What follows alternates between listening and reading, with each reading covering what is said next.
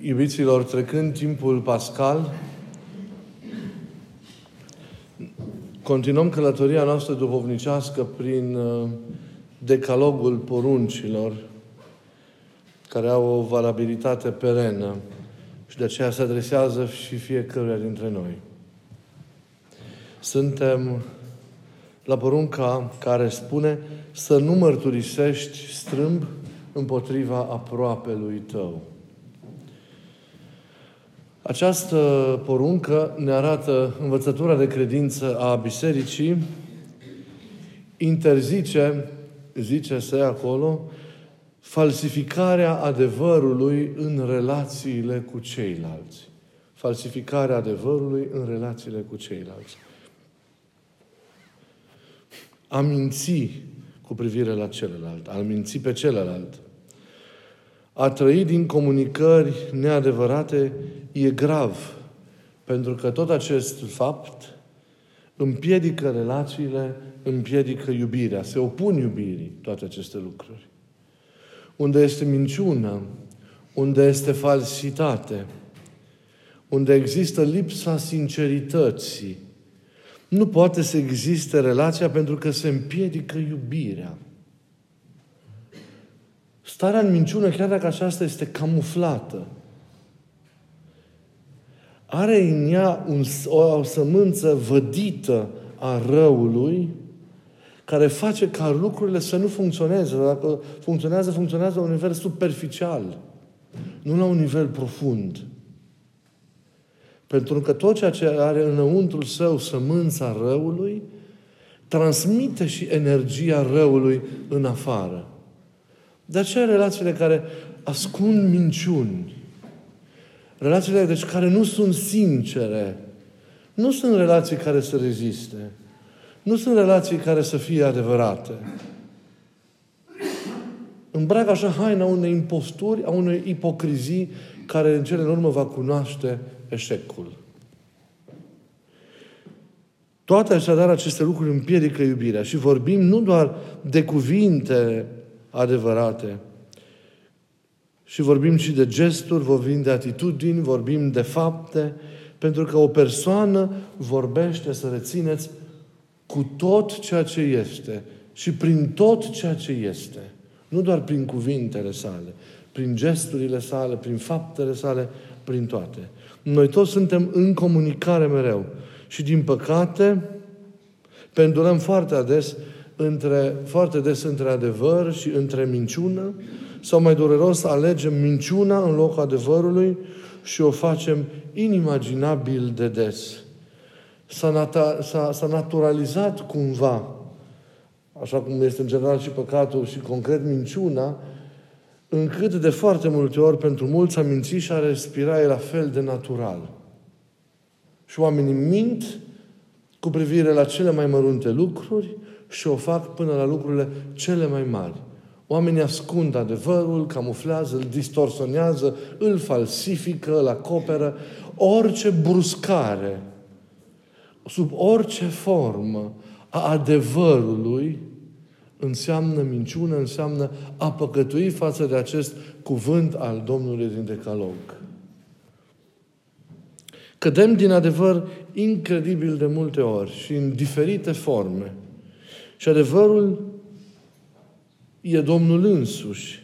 E voia sa. Este revelația pe care, pe care ne-a adus-o și pe care trebuie să construim viața noastră, cu care trebuie să conlucrăm, prin care trebuie să susținem și mereu să dinamizăm efortul acesta de ridicare.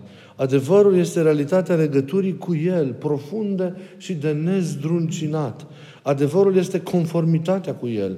Tot ceea ce nu este conform cu El, cu realitatea aceasta dumnezeiască, profundă a vieții, cu modul în care se văd lucrurile și se înțeleg lucrurile din această perspectivă, este minciună. Viața care nu se vede așa cum o vede Dumnezeu e o minciună. Existența care nu este gândită și înțeleasă așa cum o gândește și o înțelege El, este o minciună. Când acționăm ostil lui Dumnezeu, când facem lucrurile altfel decât le face, trăim în această minciună. Când avem o viziune deformată așadar asupra vieții, asupra realităților dintre noi, când privim la celălalt în chip pătimaș, egoist, interesat, când distrugem prin vârfă și vorbire în deșert, vorbire de rău, faima lui, când distrugem în cele urmă putința iubirii, trăim mincinos viața noastră. Cine e în cele din urmă Părintele Minciunii, dacă adevărul e Domnul nostru însuși? Cine e mincinosul care mereu stă în spate și nu se arată niciodată și cu care de atâtea ori facem cârdășie, conștient sau inconștient? Cine e mincinosul? Primul și cel mai mare mincinos. Cine deformează realitatea? Cine introduce iluzia? Cine schimbă percepția? Cine a introdus falsul și falsitatea în atâtea expresii ale vieții? Cine prezintă minciuna drept adevăr? Diavolul. Mântuitorul însuși ne spune că El este tatăl minciunii. Și vedem cum minte încă dintr-un început. Pentru că viața lui e o contraviață. E o trăire ostilă Dumnezeu și e o minciună. El este minciunea încarnată. Priviți-l în paradis cum minte primii oameni. Nu doar că le strecoară îndoiala în suflet, privitor la porunca pe care le-a dat-o Dumnezeu, ci și minte cu privire la, la modul în care este și se manifestă Dumnezeu. Nu, Dumnezeu nu a zis asta. Lui e frică să nu ajungeți ca și El. Mințind, îl face pe Dumnezeu mincinos și îl discreditează, îl coboară prin minciuna sa în fața primilor oameni. Astfel apare îndoiala și așa mai departe. Și știm ce s-a întâmplat cu primii oameni, cum au căzut și au pierdut starea aceasta paradisiacă și iată cum răul bântuie și lucrează și lucrează în lume. Iată, diavolul prin șarpe a îndrăznit să contrazic acolo în Eden, în paradis, afirmațiile lui Dumnezeu. Minciuna aceasta din Eden a fost prima dintr-un fir infinit de declarații false care au umplut apoi istoria. Și iată că le resimțim și ajungând până la noi, le trăim și le împlinim chiar și noi. Rupând dialogul cu Dumnezeu, omul a denaturat, arată părinții, ființa principală a cuvântului și astfel cuvântul său, că el este înainte de gesturi și de toate celelalte forme de manifestare a noastre, mediul prin care minciuna se introduce, da? a încetat să mai dărească cuvântul viața. Minciuna l-a compromis, l-a alterat, l-a infestat cu moartea. Minciuna conduce întotdeauna la moarte. Priviți drama lui Adam întemeiată pe, pe crezul acesta al său în această minciună pe care a zis-o diavolul. Mereu minciuna duce la moarte. Tot ceea ce pornește de la cel mincinos, de la diavol, conduce la moarte. Cum toate cele ce țin de El, de Domnul, de Dumnezeu, duc către, către, către viață. Omul de azi, dar și de mereu, crede că alianța cu minciuna e rentabilă. Câte vreme n-ai trezvie duhovnicească, câte vreme nu, sau ești duplicitar în celele vieții duhovnicești, tolerezi minciuna pentru că zici că așa este cutum, așa se poartă, așa poți să răzvești în viață, reușești să te impui, reușești să rânduiești și să, să așezi cumva lucrurile. Omul găsește mai repede de lucru, rezolvă o situație mai eficient recurgând la minciună, arată mai bine în ochii lumii, se prezintă pe sine așa cum de fapt el, el nu este. Chipurile împlinește binele prin intermediul unor adevăr, neadevăruri. Și atunci zice, scopul este bun. Nu mai contează cum ajung, cum ajung la, acel, la acel scop. Tragedia este că cel ce minte și cel care la început trăiește în general în două registre, unul al adevărului și celălalt al minciunii, va ajunge să se lepede cu totul de adevăr. Că a trăi în două, ce, două registre e greu. Conștiința sa intră în cele urmă într-un somn greu, într-un somn al morții spirituale. Minciuna e prezentă în viața noastră nu numai pentru că sunt oameni mincinoși, oameni care suflă continuu cuvinte și introduc realități neadevărate. Ea este cultivată și de, de, de o altă categorie a oamenilor, a trufașilor, a oamenilor semeți, a oamenilor mândri și de cele mai multe ori și noi ne încadrăm nu știu, care poate zică că nu e bântuit de mândrie în această categorie. Omului îi place minciuna, dar îi place și să fie mințit. Spune cuiva un lucru adevărat. Spune direct tot ce crezi nedem și urât în purtarea și în viața sa. Vei culege imediat disprețul său, vei culege imediat uh, mânia sa, ura sa.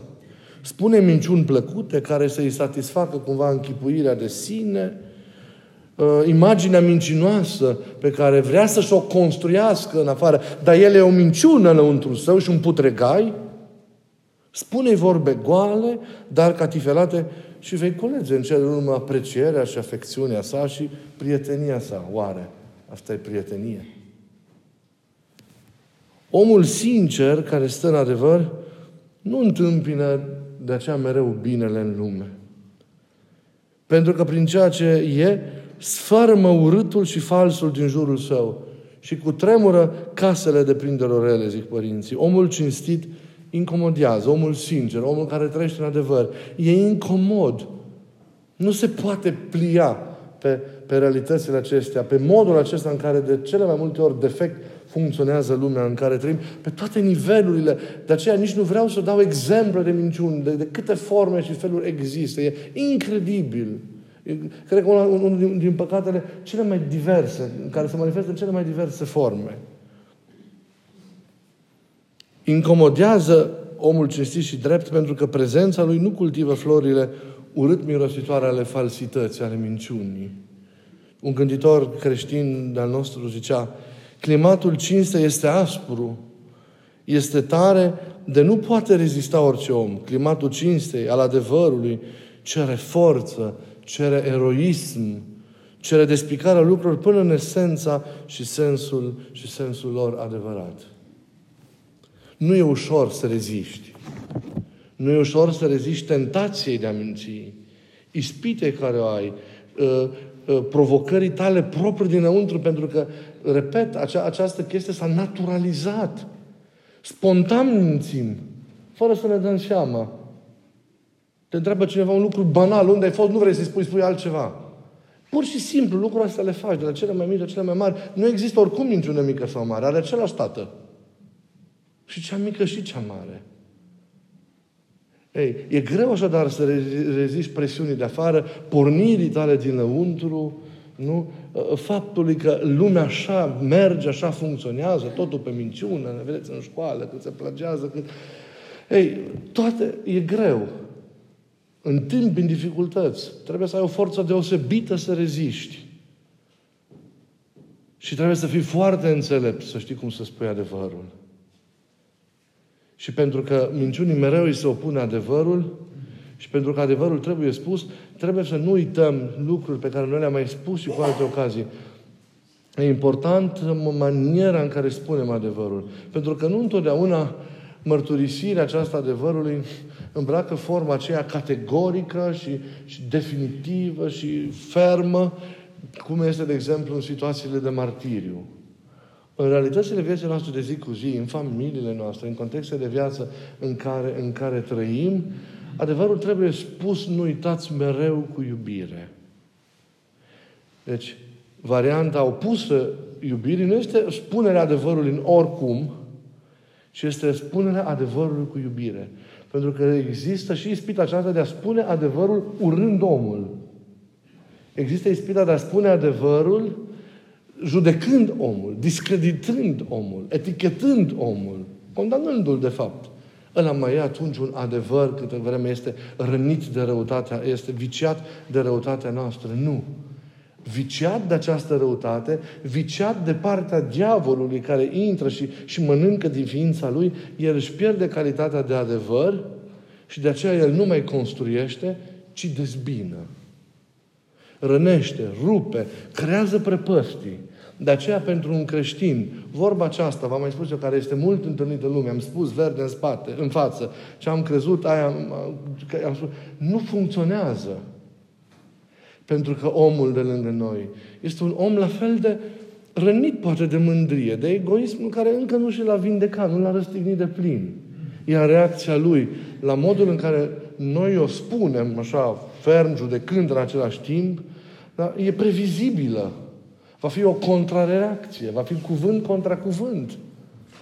Va fi o izbucnire de furie la adresa noastră. Și așa se naște conflictul și apar conflictele în familiile noastre, la serviciu, acolo unde trăim și care nu mai știm să le rezolvăm. Și neștiind și, și, fiind, și fiind slab, ele se amplifică și se amplifică și ajung în situații în acelea limite de multe ori. Adevărul nu uitați că trebuie transmis mereu prin iubire. Știm mulți dintre noi lucrul ăsta, dar e bine să ne reamintim mereu acest lucru. Pentru că adevărul trebuie spus, dar, repet, nu oricum ci în iubire mereu. De aceea Dumnezeu a lăsat ca iubirea da, și adevărul să meargă împreună, după cum rațiunea și inima, da, cele două medii ale celor două virtuți, sunt făcute să fie, să fie împreună. Iubirea fără cenzura rațiunii ajunge, știm din experiențele multe ale vieții, să o ia razna și să o ia pe alte câmpuri.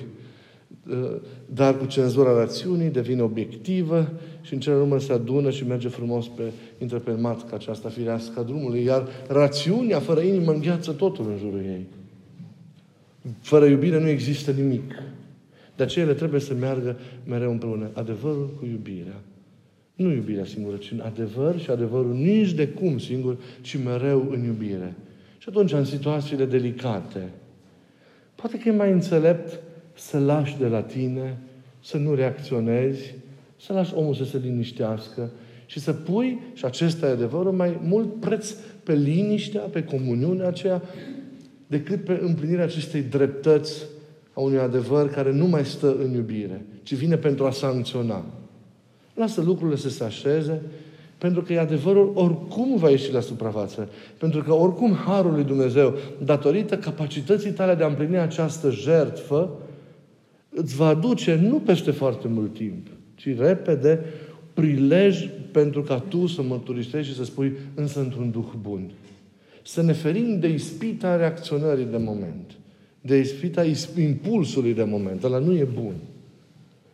Constatăm, luăm aminte, înțelegem de, de, din principiu oamenii cum sunt, reacțiile lor, îi luăm fără a-i judeca și lăsăm ca să se așeze pacea să vină aceea liniștea și lumina care vine de la Duhul lui Dumnezeu. Și atunci, când este restabilită cumva comunia pacea, lucrurile se pot spune. Pot să-i spun, dragul meu, draga mea, uite, în situația respectivă, eu cred că așa ar fi trebuit să fie. Mie mi se pare normal să fi fost așa. Nu vreau ca lucrul ăsta să te bruscheze pe tine, să te rănească într-un fel. Dar trebuie și tu să fii conștient că și așa și așa. Haide să încercăm. Hai să... Și omul când tu vii cu iubire, spui într-un moment inspirat în care și el poate să primească, lucrurile se așează și adevărul construiește, nu, nu, nu mai rupe. Altfel rupe. Rupe pentru că e, e infestat de ura noastră, de răutatea noastră. Asta e problema. Deci nu suntem martiri. Când stând noi într-o dreptate și un adevăr, tăiem capul celui de lângă noi. Asta nu e martiraj. Că Mântuitorul întristează situațiile acestea pe care noi nu știm să le gestionăm în spirit evanghelic atunci când lucrurile se întâmplă. Vă rog să fiți înțelepți, să fiți atenți, să fiți așa cât puteți așezați în trezvie ca să, dacă se poate, să preîntâmpinați momentele acestea și atunci când lucrurile se întâmplă, să aveți reacția aceasta în Duhul bun al Domnului. Cearta nu e o soluție a replica în forma aceasta, când noi suntem tulburați și plini de porniri ostile față de celălalt, nu e o soluție. Nu rezolvă nimic. E preferabilă tăcerea. Dar apoi, așezarea la discuție nu rămâne așa, nu lăsarea așa a lucrurilor. Adevărul trebuie mărturisit, dar, repet, nu uitați în iubire. Dacă ne considerăm că suntem eroi ai vreunei dreptăți personale, când ne susținem așa prin forța cuvântului și prin presiunea firii noastre, dreptatea noastră, am pierdut. Ăla nu-i adevăr. E o minciună. Ni se pare că stăm în adevăr. Adevărul, repet, trebuie mereu să fie, să fie în iubire. De aceea, eu cred că astăzi, gândindu-ne la cuvântul acesta al optelea din Decalog, e bine să ne observăm cu realism, să vedem cum suntem, cum reacționăm în atâtea momente Să vedem cum suntem. Stăm în adevăr, stăm în minciună. Cum este viața noastră? Cum sunt cuvintele? Cum sunt faptele noastre? Cum sunt alegerile noastre? Sunt mereu întemeiate pe adevăr? Își trag seva, se susțin mereu pe, pe, pe adevăr? Sunt străbătute de adevăr? Și apoi, eu ca persoană, sunt, cum zice cuvântul, un martor, un martor veritabil, un martor adevărat al lui, al adevărului. Sunt eu martor al adevărului, adevăratul sens al cuvântului. Minciuna care este o parte de temut a celuilalt în viața noastră, oare există? Avem continente noi de minciună. Avem totul minciună în noi? Sau există minciuna sub forma unor insule? Cum e? Câtă minciună e în noi? Pentru că e partea celuilalt. Deci sunt un martor al adevărului sau un mincinos travestit în a mincinos travestit în adevărat. Să ne urmărim un pic cum sunt gândurile, cum sunt cuvintele, cum sunt intențiile noastre, cum sunt alegerile noastre, cum sunt deciziile, deciziile noastre. Chiar dacă e greu, să nu alegem niciodată calea minciunii, calea disimulării adevărului, calea întunericului. Niciodată. Chiar dacă e greu să răzbești în forma asta prin viață, prin lume, Dumnezeu ne ajută. Și ne arată că sunt și atâția alți oameni care își întemeiază viața pe adevăr. Așa cum mi-a arătat lui Ilie. Că nu suntem singuri, că nu lumea chiar atât de coruptă încât într totul să se întemeieze pe minciună, deși minciuna a cucerit lumea. Când Ilie s-a tulburat cu Duhul și a zis, Doamne, dar numai eu mă chinui așa. Am rămas singurul, nu mă lăsa. Și a arătat Dumnezeu, ridicând valul vederii și al înțelegerii, că mai sunt mii bune de oameni care în smerenia lor, în simplitatea lor, la locul lor, și-au păstrat credința nealterată. Sunt oameni care trăiesc în adevăr. Haideți să fim și noi oameni care trăiesc în adevăr. O comunitate care trăiește în adevăr. Chiar dacă lupta nu-i de plină, că nu reușim dintr-o dată să eliminăm minciuna sub toate formele ei de manifestare.